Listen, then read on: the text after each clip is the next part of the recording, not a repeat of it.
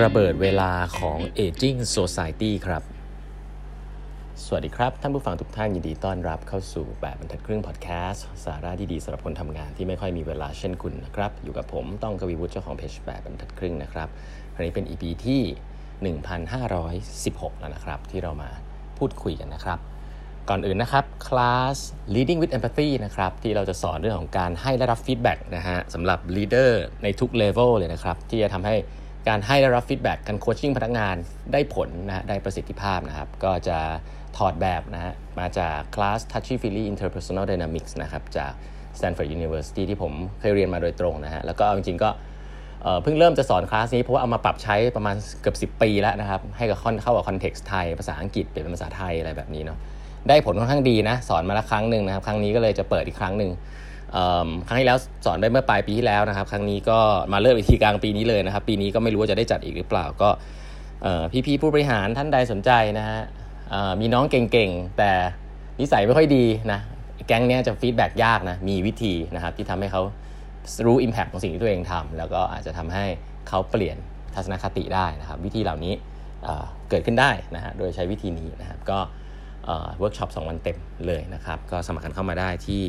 Line OA ดูรายละเอียดได้ที่ Line OA ของ 8 บรรทัดครึ่ง แล้วก็ Facebook Page ของ 8 บรรทัดครึ่งนะครับ วันนี้นะครับก็จะเล่าต่อถึงหนังสือ Mega Threats นะฮะ อันนี้ก็เราพูดมาถึงเรื่องของ macroeconomics กันค่อนข้างเยอะแล้วเนาะ เรื่องของหนี้สินอะไรเงี้ยก็น่าจะพอเห็นภาพนะในตอนก่อนๆ ทีนี้สิ่งหนึ่งซึ่งเราพูดกันถึงเยอะนะ แต่อาจจะพูดในเชิงของเทรนด์ของโลกในภาพใหญ่ก็คือ aging society นะครับอยากชวนคุยอย่างนี้ครับว่าเวลาเราพูดถึง aging society เนี่ยเรานึกถึงอะไรนะ เรานึกถึงคนสูงอายุถูกไหมคนที่สูงอายุมากขึ้นนะเวลาคนที่สาย innovation อย่างผมเนี่ยก็จะแบบว่าอุ๊ย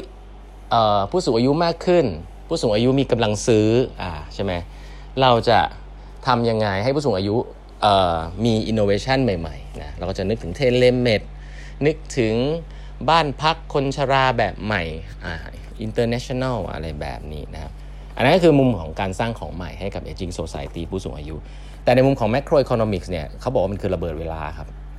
ด้วยเหตุผลหลักๆ อย่างแรกเลยนะครับ ผู้สูงอายุเนี่ย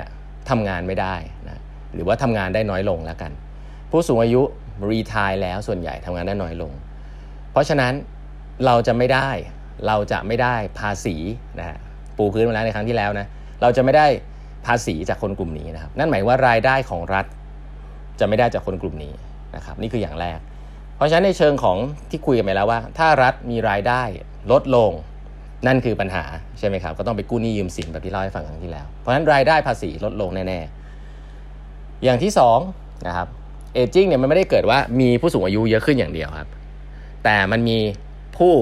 ไม่สูงอายุนะฮะหรือวัยทำงานเนี่ยน้อยลงด้วยนะเป็นพีระมิดแบบใหม่เลย เมื่อก่อนเนี่ยผู้สูงอายุจะเยอะเอ้ยจะไม่เยอะเป็นพีระมิด เป็นยอดพีระมิดใช่ไหมแล้วก็มีคนทำงานเป็นฐานพีระมิด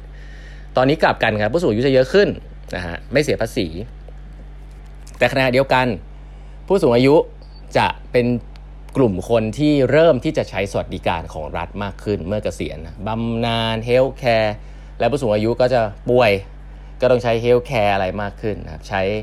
สวัสดิการสุขภาพต่างๆ ของภาครัฐมากขึ้น ผู้สูงอายุส่งรายได้ให้รัฐน้อยลง แต่ใช้รายจ่ายกับรัฐมากขึ้น ซึ่งเป็น safety net นะครับไม่ได้ผิดนะ แค่บอกว่านี่คือผู้สูงอายุที่ที่เกษียณแล้ว ทีนี้วัยทำงาน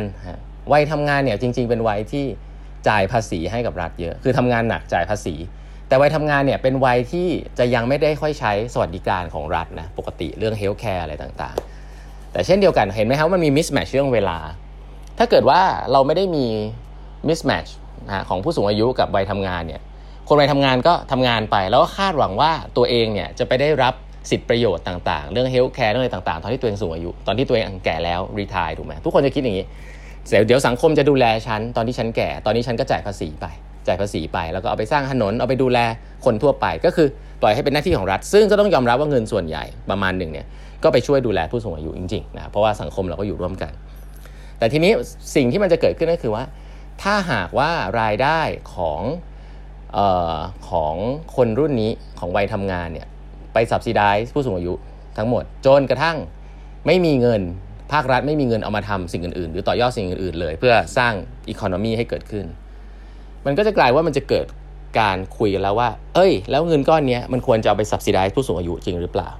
ง่ายๆครับก็คือมันจะเกิดการแย่ง budget กันที่จะเอามาใช้เลย หรือ budget เพื่อที่จะเอาไปใช้ดูแลผู้สูงอายุนั่นเอง ซึ่งสิ่งนี้จะเกิดเป็นปัญหาเรื่องการเมืองทันทีนะครับว่า นโยบายของภาครัฐจะออกมาอย่างไง แน่นอนมันไม่เอื้อ และไม่ใช่ทุกคนชอบครับ ทีนี้กลายเป็นว่าผู้สูงอายุก็อาจจะบอกว่า เอ้ยเขาก็จะเลือกคนที่มีนโยบายเอาเงินของภาครัฐมาสนับสนุนผู้สูงอายุ แต่เด็กๆอาจจะกลายเป็นว่า เฮ้ย ไม่ได้ ต้องเอามากระตุ้นเศรษฐกิจ ฉันก็ลำบากจะแย่อยู่แล้วทำไมต้องเอาไปดูแลคนนั้นคนนี้ด้วยอะซึ่งในมุมมองผู้สูงอายุก็บอกว่าอ้าวก็ฉันก็ทำมาตอนที่เมื่อก่อนฉันวัยทำงานฉันทำมาตอนนี้มันถึงโอกาสที่ฉันจะได้บ้างอะไรอย่างนี้ไม่มีใครผิด แค่ว่า โครงสร้างสังคมมันเปลี่ยนไปในด้านนั้น ที่ทำให้ภาครัฐมีรายได้น้อยลง เมื่อภาครัฐมีรายได้น้อยลง แต่ค่าใช้จ่ายเหมือนเดิมหรือเพิ่มขึ้น ก็ต้องไปกู้หนี้ยืมสิน เป็นปัญหาด้าน macroeconomics อีกนะนี่อธิบายแบบง่าย ๆ แบบนี้ก่อน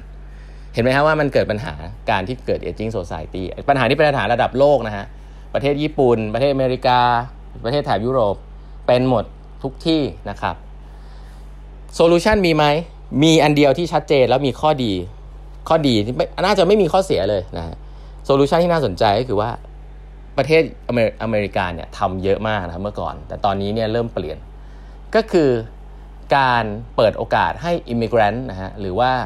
คนที่ต่างสัญชาติเนี่ยเข้ามาทำงานในประเทศตัวเองได้มากขึ้นครับก็มันเป็นการแก้ปัญหาง่ายๆครับว่า ก็ในเมื่อวัยทำงานน้อยลงใช่ไหมอ่าคุณก็เปิดให้มีวัยทำงานได้มากขึ้นแบบ inorganic นะก็เขาเรียกว่าเปิดเมื่อก่อนเขาเรียก free trade ขายของกันได้เต็มที่ ตอนนี้เขาเรียกว่า free trade of people of labor ให้คนเดินทางทำงานที่ไหนก็ได้ คนก็จะเดินทางไปในที่ที่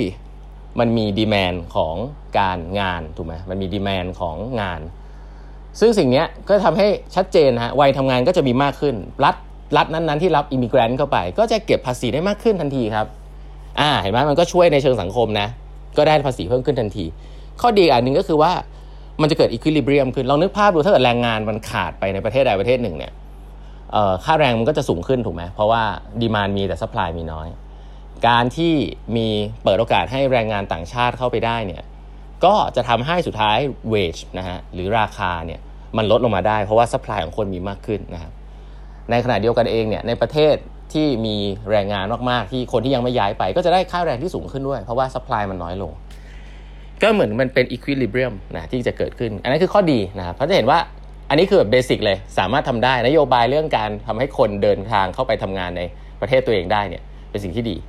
ที่จะช่วยเรื่อง aging society และรายได้ของรัฐ แต่แน่นอนในเชิงการเมืองมันก็ทำใจยากครับ เพราะว่าเมื่อมีคนต่างเผ่าพันธุ์เข้ามาในประเทศของเรา ก็จะต้องคิดแล้วว่าสังคมจะอยู่ยังไงต่อใช่ไหมแล้วเราต้องสเปรสวัสดิการบางส่วน ไปช่วยคนกลุ่มนี้ด้วยหรือเปล่าเพราะเขาไม่อยู่แล้ว เรื่องของบ้านเรื่องของ ที่ดินเรื่องอะไรอย่างนี้ ก็เป็นอีกเรื่องหนึ่งซึ่งต้องจัดสรรปันส่วนฮะแล้วก็แน่นอนคนกลุ่มนี้ ก็คนที่เป็น low labor เนี่ยถ้าเขาขยันขยันมากๆเขาอาจจะมาแย่งงานคนในประเทศก็ได้ที่เป็นในสกิลระดับเดียวกัน แต่อาจจะเมื่อก่อนจะชิวๆสบายๆทีต้องแข่งขันล้วนะฮะก็คนบางกลุ่มก็จะไม่ชอบว่ามีคนจากประเทศอื่น เข้ามาทำงานแย่งงานตัวเอง ที่เป็น skill ที่เหมือนกัน อันนี้ก็เช่นเดียวกันครับ เราจะไปบอกว่าเฮ้ยอย่างนี้คนในประเทศก็ต้องเพิ่ม skill ตัวเองอะไรอย่างเงี้ยก็สามารถบอกได้ แต่นี่ก็คือเรื่องการเมืองฮะว่า คนกลุ่มนี้ยินดีจะปรับตัวหรือเปล่า และเขามีอำนาจโหวต one man one vote อยู่ดีอะการเมืองก็จะต้องบอกว่าเนี่ยก็เป็นนโยบายที่จะ impact เลยฮะว่าจะ Impact ต่อ Economics ของประเทศ